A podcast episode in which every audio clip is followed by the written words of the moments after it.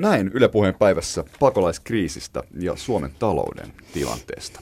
Europarlamentaarikot Sirpa Pietikäinen ja Liisa Jaakonsaari. Lämpimästi tervetuloa. Kiitoksia. Kiitos.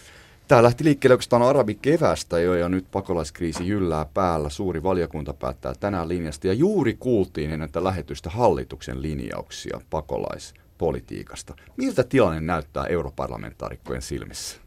No ainakin varmasti se tulee kaikille todistetuksi, että yksikään maa ei yksin pysty suuria ongelmia ratkaisemaan, minkälaiset ovat nämä muuttoliikkeet esimerkiksi, vaan tarvitaan tiukkaa yhteistyötä ja nyt on tärkeää se, että jäsenmaat toimivat tässä, koska Euroopan unionilla on, toisin kuin on puhuttu, niin on selvästi nyt käynnissä kunnon ohjelma siitä, että millä tavalla hallitaan näitä muuttoliikkeitä. Eli on Koska olemassa ohjelma? On joka, olemassa joka on... ja jo kyllä ja nyt komission puheenjohtaja Juncker juuri tällä viikolla Strasbourgissa kertoi selvät sävelet, mitä, mitä tehdään.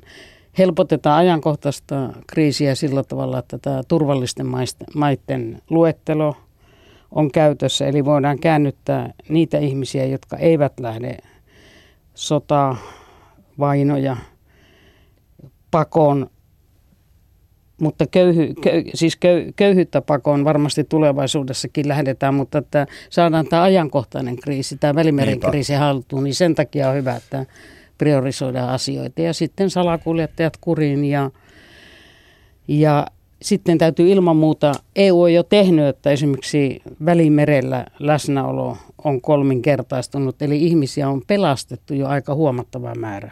Puhutaan ihan yli, yli sadasta tuhannesta ihmistä, joita on jo pelastettu. Että tämä ykkösasia on tietenkin, että ihmiset pelastetaan, salakuljettajat ku, kuriin. Ja sitten mitä korkea edustaja Mogherini puhui parlamentissa, niin, niin ulkopolitiikan merkitys korostuu, että Euroopan unionin pitää koota voimia niin, että saadaan Lähi-idässä enemmän ratkaisuja ja, ja Syyriassa – Syyriassa myös. Ja sitten tietenkin tämä terrorismin vastainen taistelu, koska ihmiset lähtevät, tämän sanoo vielä, isisiä pakon ja totalitaarista kalifaattia pakon aivan samalla tavalla kuin Euroopasta lähdettiin natsismia ja Hitleriä pakon. Joo, ja ne kapinallisjoukot ja Al-Assadin joukot ja ISIS, siellä on ihmeellinen kuvio sielläkin. Syyriassa vaikeita, todella vaikeita tilanteita. Siis just nämä turvalliset maat, niin siellä on Länsi-Balkanin maita ja Turkkia, jotka Kyllä. ovat nousemassa Eivät hirveän turvallisia maita, mutta no, eivät, tässä niin, tilanteessa mutta, kuitenkin. Niin, suhteellisesti joo. Miten Sirpa, onko EU tässä nyt, on, onko tämä homma hallinnassa unionin tasolla? No, ei se nyt ihan vielä hallinnassa ole, mutta me yritetään saada juuri, juuri näitä keinoja, joilla me saataisiin armihallintaa ja Liisa tuossa jo kertokin aika monta elementtiä tästä maahanmuutto-ohjelmasta. Mm. Mä lisäisin siihen vielä ne pari juttua, jotka on mun mielestä myös hyvin olennaisia. Yksi on se, että me yhdessä parannetaan sekä Frontexin, eli se on se yhteinen rajavalvonta, sen resursseja, koska eri jäsenmailla on erilaiset kyvyt hoitaa tätä ja jotkut rajat on vuotanut enemmän kuin jotkut toiset. Ja toinen on se, minkä Juncker esitti puheessaan, että niillä ihmisillä, jotka, joiden tota, pakolaisstatusta selvitetään, olisi oikeus, he vetosi jäsenmaihin, että tämä muutettaisiin, tähän hallitus ei nyt ottanut kantaa, olisi oikeus tehdä työtä. Koska ikään kuin mm. tämä lainausmerkeissä vetelehtimisilmiö, joka johtuu kansallisesta lainsäädännöstä, että pakolainen ei saa tehdä, turvapaikanhakija ei saa tehdä työtä, niin on semmoinen ihmisiä ärsyttävä, ärsyttävä asia. Niin nämä on tärkeitä, tärkeitä tota, ratkaisuelementtejä siellä. Ja kyllä me tarvitaan sitä yhteistä politiikkaa sen takia, että kun jokaisella on erilaiset resurssit, vähän sama kuin finanssikriisi, että tuli tilaamatta. Ja ei se ole niin kuin meidän vaihtoehto, että reagoidaanko tähän vai ei. Ja jokainen jäsenmaa valvoo pankkia vähän eri tavalla. Olisi mieltä, että se on kyllä paha, jos EU tähän hommaan puuttuu. Ja vasta sitten, kun saatiin yhteinen pankkivalvonta, samanlaiset periaatteet ja lisää resursseja, niin se homma on alkanut olla nyt pikkusen paremmin hallinnassa, niin kuin nähdään. Niin Mutta moni tietysti toivoo, että tässä saataisiin vähän nopeammin ratkaisuja aikaan kuin pankkiunionin suhteen ja pankkikriisin hallinnan suhteen. No mä vähän paha pelkäät kyllähän, mutta sen takia mä itse asiassa ymmärrän hiukan tuota vapaaehtoisuus, vapaaehtoinen poliittinen pakkolinja. Parempi, että niin. tehdään nyt jotain, sitoudutaan tekemään ja ähmitään sitten myöhemmin sitä lainsäädäntöä lainsäädäntöpuitetta, että millä, millä tapaa saadaan nämä pelisäännöt. Kyllä, koska ja se on pitkä tie. Se on pitkä tie. Mutta sitten semmoinen yksi, vielä se kolmas elementti, mikä täällä on tärkeä, on se, että lisätään resursseja ja myös EU-resursseja autetaan jäsenmaita käsittelemään näitä hakemuksia nopeammin. Ja tota, täytyy muistaa, että näistä turvapaikanhakijoista puolet ja jopa kaksi kolmasosaa palautuu. Ja silloin, jos me voidaan tätä prosessia nopeuttaa yhteisillä resursseilla, niin, niin tota, asia on paljon paremmin kaikkien kannalta hallinnassa. Liisa.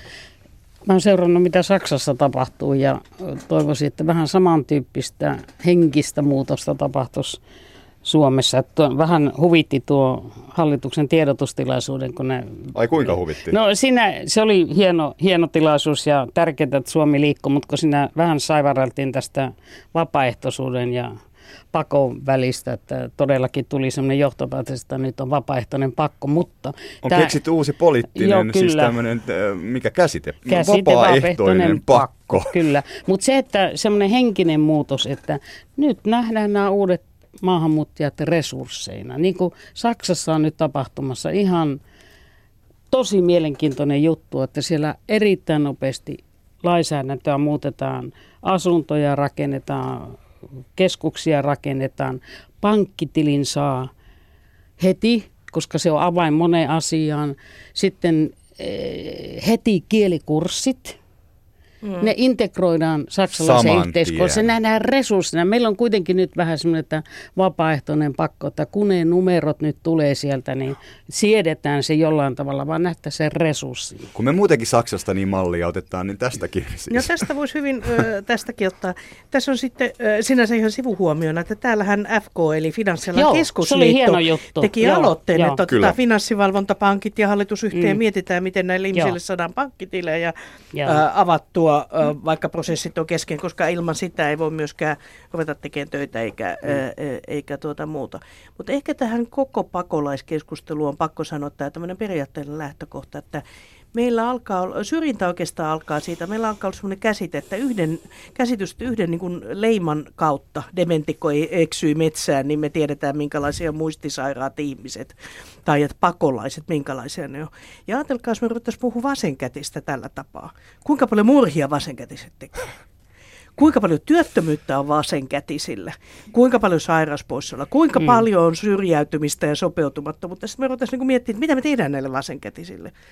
Ja silloin me ehkä nähtäisiin väärän otsikon kautta se koko ongelma. Ja monilla maahanmuuttajilla on ongelmia, mutta isolla osalla ei ole. Ja niillä, joilla ei ole, niin se rakenne ja syyt on hyvin pitkälle samoja kuin suomalaisissa, suomalaisillakin syrjäytyneillä. Eli sosiaaliset kontaktit, elämänhallinta, työpaikan saanti mm. ja kaikki nämä. Ja jos hoidetaan niitä, niin hoidetaan tehokkaammin myöskin koko sitä hmm. ongelmaa, eikä se johdu sinänsä ihonväristä uskonnosta tai vasen- tai oikeakätisyydestä. Minusta olisi hyvä, jos ministeri sanoisi ihan suoraan sen, että tämä maksaa nyt, mutta hyvin toteutettuna kotouttaminen tuo moninkertaisesti takaisin tulevaisuudessa. Saksahan laskee nyt siihen, että kun väestö ikääntyy, niin tarvitaan aivoja, tarvitaan käsiä, tarvitaan lisää työvoimaa. Ja kun Suomessa ikääntyminen on nopeinta Euroopassa, niin minusta tämä niin mentaalista puolta pitää nyt. Esimerkiksi naiset, maahanmuuttajanaiset, niin varmasti heillä on niin kuin suurta ihan luontaista empat, empatiakykyä olla esimerkiksi vanhustenhuollossa. Miksei nopeuteta tämmöistä koulutusta ja se, että ihmiset pääsee työn syrjään mahdollisimman nopeastikin. Tässä on tapahtunut erittäin hyvää kehitystä. Muistan silloin, kun olin työministeri, niin saattoi tämmöinen turvapaikkatutkimus kestää vuosia. Vuosia. Ja vuosia, mm. jopa kolme vuotta, joka oli aivan järkyttävä niille ihmisille, kun te lapset oli koulussa, ne oli oppinut suomen kielen, kaikki meni hyvin. Ja koko kolme vuotta pelko siitä, että joutuu takaisin Irakiin tai Iraniin ja ja ei sitten, mahdollista tehdä työtä. Ei eikä... ole mitään mahdollista. Mm. Täytyy olla siellä jossain yhden pakolaiskeskuksen yhdessä huoneessa mm. koko perhe. Nythän se on todella muuttunut ja hieno juttu. Mutta tämä vaatii mm. ilman muuta vielä, vielä tämä henkisen puolen. Niin, henkisen puolen niin viilaamista. Kun meillä on tietysti tämmöinen hallituspohja, mikä meillä nyt on, tietysti siinä on tietynlaisia niin kuin, riskejä voi olla. Että me saataisiin tämmöinen niin kuin prosessi, siis tämä resurssipohjainen niin kuin ajattelu myös mm. tässä suhteessa. Saataisiin sitä kotouttaminen ja muu kuvio. Niin kuin, meidän täytyy siis luoda, pitääkö meidän luoda siis ihan uusilaisia rakenteita nyt, jos, jos, jos pakolaismäärät vielä kasvavat tästä, jos siis niin kuin, nyt on siis 15 000, budjetissa on 15 000, mutta uusimpia arvioiden mukaan turvapaikanhakijoita saattaa tänäkin vuonna kuitenkin tulla jo, tai turvapaikan äh, niin, hakijoita 30 000, joka on siis tuplasti siitä, mitä on budjetoitu. Varmasti tarvitaan uusia rakenteita ja, ja vastaanottokykyä. Ja semmoistahan tapahtumassa selvästi, että ihmiset myös hallinnon ulkopuolella ovat toivottamassa tervetulleeksi pakolaisia ja, ja, ja resursseja lisätään.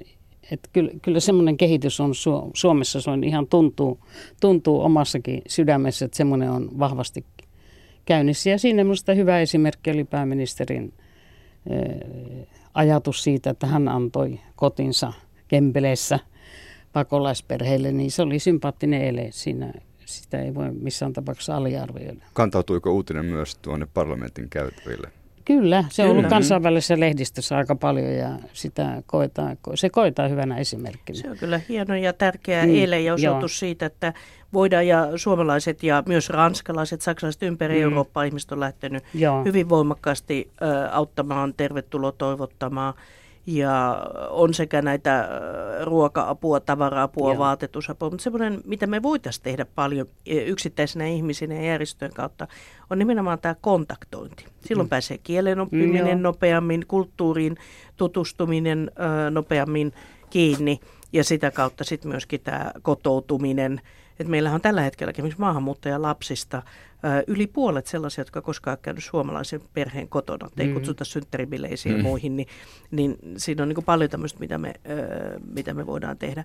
Mutta tietysti tässä, mietitään näitä rakenteita, niin ykkönen iso on tietysti tämä tota, yhteinen EU-politiikka, koska siellä voidaan lähtömaissa jo nyt niin käsitellä näitä turvapaikkahakemuksia mm. ää, ää, nopeammin ja paremmin. Se vaikuttaa jatkossa näihin määriin. No sitten meidän jatkossa pitää miettiä myöskin tällä laillisen maahanmuuton keinoja ja, ja tota, tulemisen keinoja. Siinähän niin kuin Green Cardien kesä, meillähän on Blue Card, mutta se ei ole käytännössä toiminut. Sitten tota, hallitus on varannutkin resursseja, mutta meidän pitää varata resursseja siihen, että käsitellään nopeasti nämä hakemukset. Ja sitten sen jälkeen, kyllä mun mielestä meillä tätä työskentelymahdollisuutta myöskin pitäisi harkita ja sitten hyvin nopeasti myöskin tätä kotouttamisyhteiskuntaan integroitumisen mahdollisuutta. Mitä tämä työskentelymahdollisuuden Mi, mi, mi, mitä, se, mitä se tarkemmin tarkoittaa? No se, että pääsee nopeasti töihin. Mutta mitä se tarkoittaisi niin poliittisena päätöksenä? Mitä se edellyttäisi?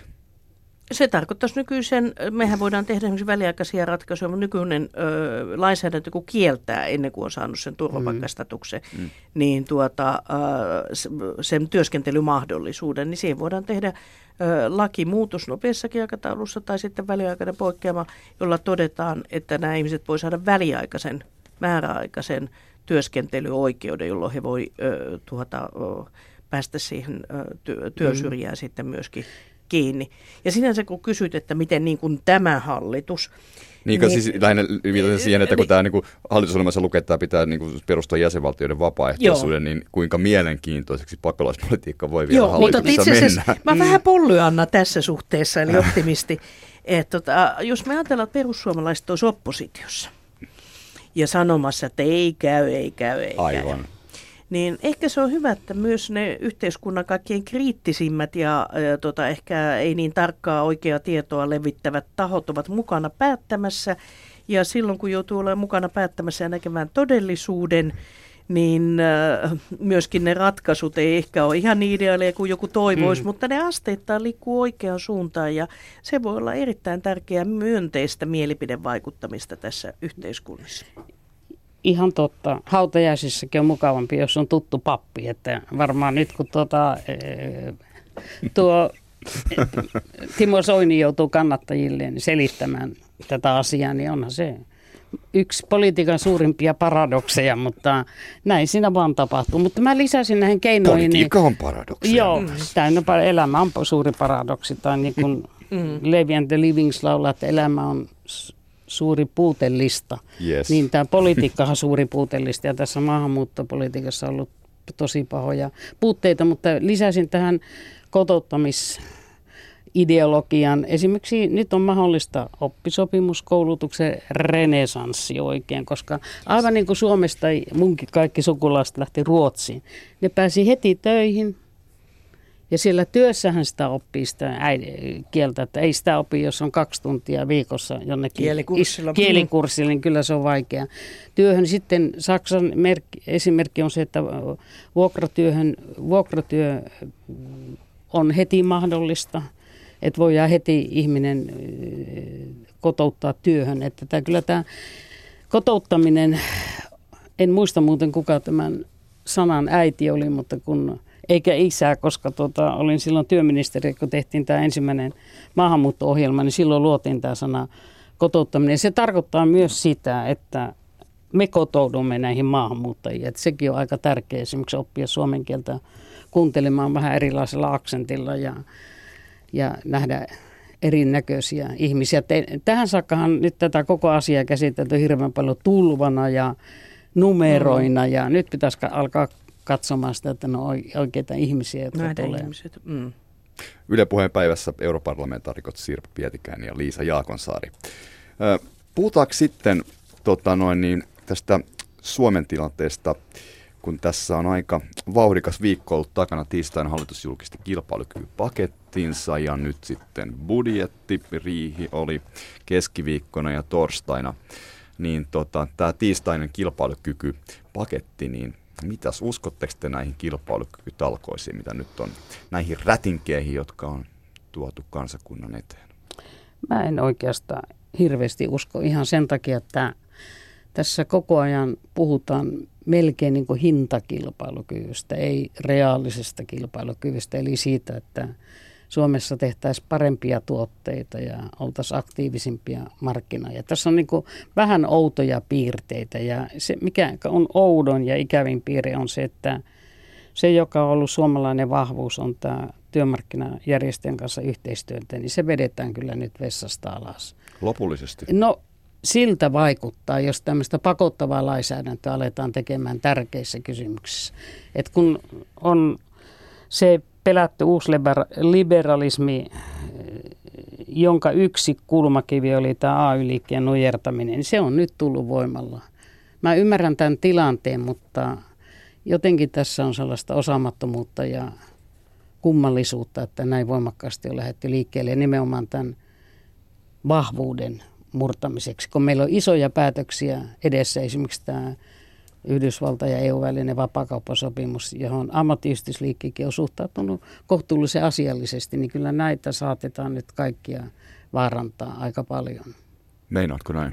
No on, koska meillähän on se ihan eri tavalla kuin monissa Euroopan maissa, niin meillä esimerkiksi AY-liike tuki EU-ratkaisua, mm-hmm. emua, ollut rakentava näissä asioissa ja nyt se tavallaan niin kuin vanhassa laulussa sanotaan, että meitä ammutaan, niin siellä on vähän semmoinen fiilinki. En pidä tästä. Mutta sitten kun nyt tämä yhteiskuntasopimuskin on taas tullut otsikoihin tällä viikolla, niin STTK ja Akavahan niin kuin ilmoittivat, että he voisivat vielä kenties niin kuin lähteä pöytään, mutta sitten SAK sanoi, että, niin kuin, että ei kiitos.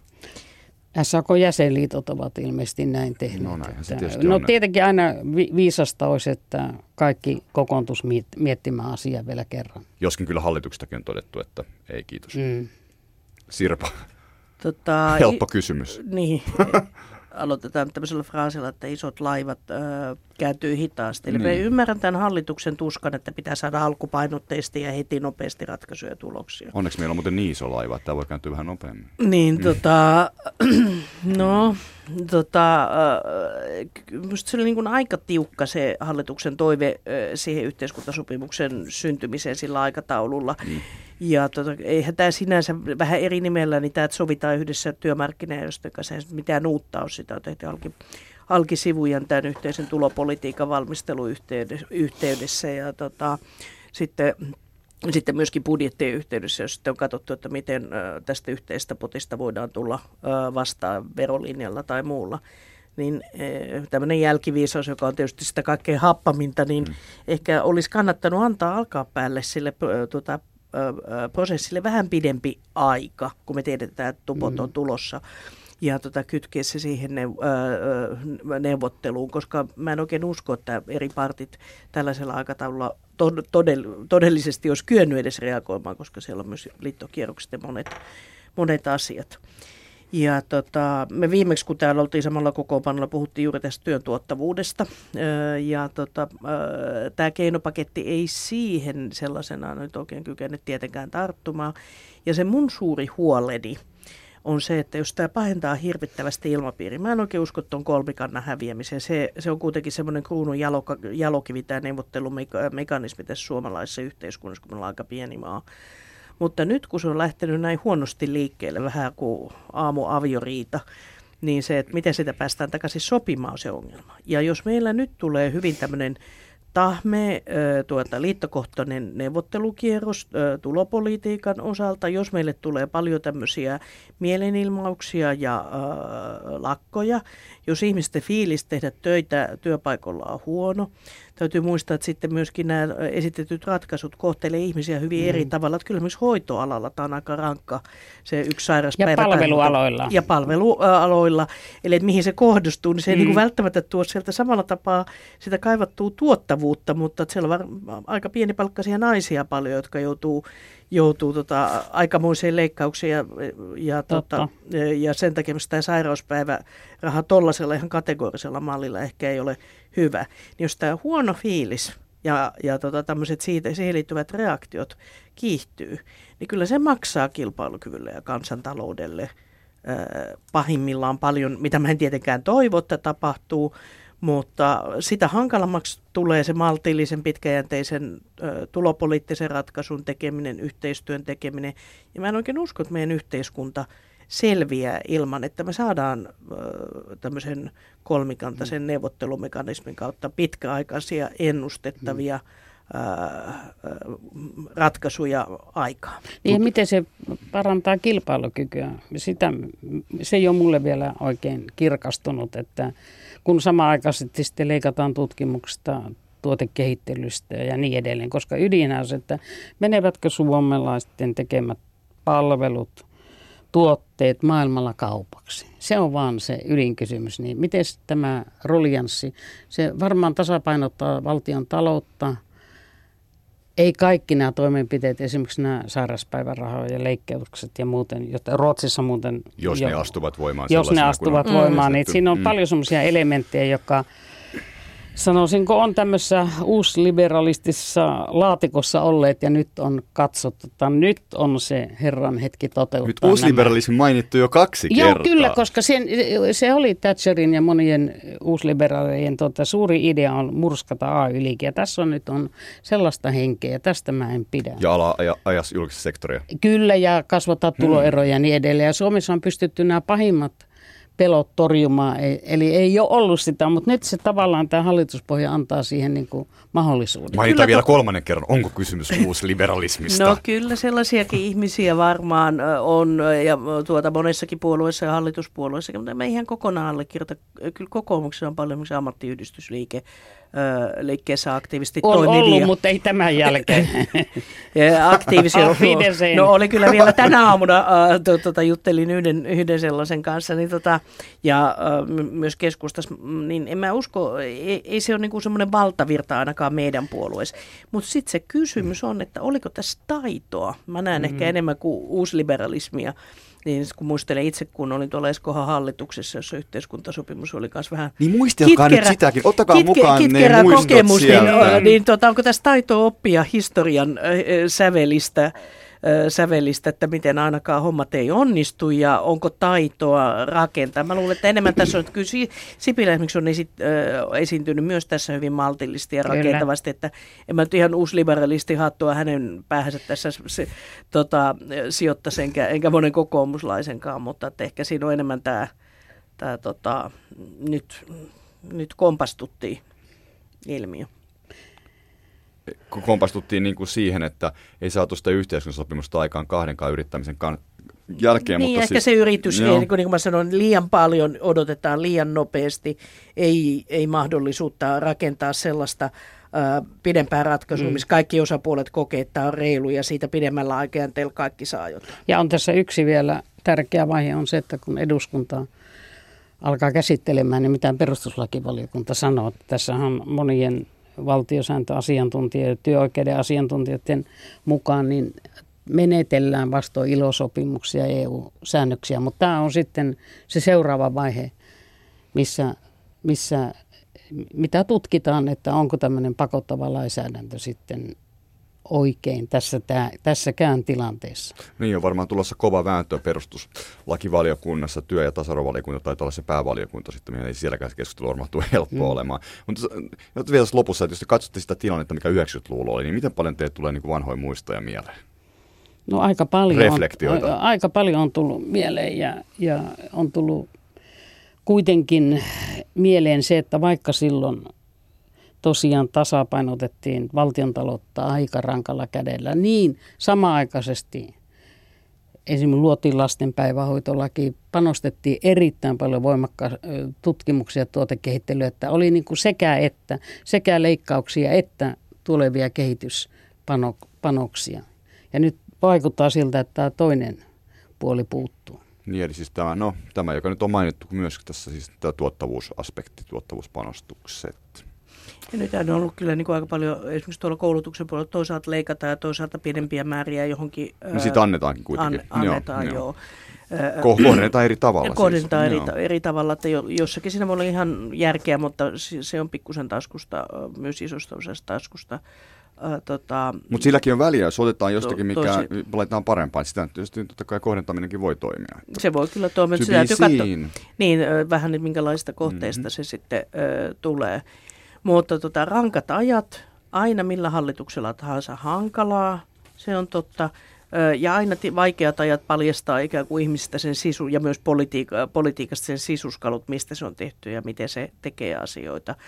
Mutta kyllä tämä yhteiskuntasopimus oli mulle vähän tämmöinen Vestigi ja Terrentieli, että pelottaa mm. projekti. Hyvä, hyvä ajatus, mutta äh, tota, olisin ehkä aikaisempien kokemuksien perusteella todellakin tehnyt siis se vähän le- toisella tapaa, mutta mä toivon nyt hartaasti, että äh, tota, eri osapuolet palaisi samaan pöytään, ei ehkä samalla nimellä, mutta hallituksen ja partien pitää joka tapauksessa palata yhteen neuvottelemaan siitä, että miten me saadaan seuraava tupokierros, tulopoliittinen ratkaisu yhdessä sellaiseksi, että se tukee kilpailukykyä. Jos sitä ei saada, niin sitten me ollaan niin kuin aika hankalassa tilanteessa. Ja jos me tapellaan paljon tästä lainsäädännöstä ja tota, jos siellä tulee ongelmia, jos tätä huonoa fiilistä, niin se maksaa kansantaloudelle ja kilpailukyvylle enemmän kuin mitä kyetään muista tuuteista sinne pistää. Sanokaa vielä ihan lopuista, kun aika loppuu kesken, että tietysti tämä mieliala kansa, kansakunnassa on nyt vähän apea, onko poliitikoilla myös tässä oma, oma niin kuin, roolinsa? Miten poliitikot voisivat tässä vähän tapeaa mielialaa saada tota, no niin, paremmaksi? No tietenkin ajattelemalla niin, että, että su, suomalainen sisu tarkoittaa sitä, että kuilun partalla hampaat irvessä tehdään hyviä ratkaisuja. Ja, ja suomalainen oikeasti vahvuus, oli sen EUn kriisivaliokunnan mukana työssä niin kuin Sirpakin, niin oli se, että nimenomaan kriisioloissa pystytään tekemään yhteistyötä. Ja tässä on se idea. Ja Sirpa vielä Jatkaisi sama, että ei tämä nyt kyllä hymiöllä hoidu, hmm. vaan tällä veljiä ei, eikä siskoakaan jätetä. Eli tehdään yhteistyötä ja tehdään juuri myös toisin eri parttien kesken ja toisella tapaa ajattelevien kesken. Ja tota, niin, että kaikki kokevat, että kaikista pidetään huolta. Sirpa Pietikäinen, Liisa Jaakosaari, kiitoksia tästä keskustelusta. Aurinkoista viikonloppua. Kiitos. Kiitos.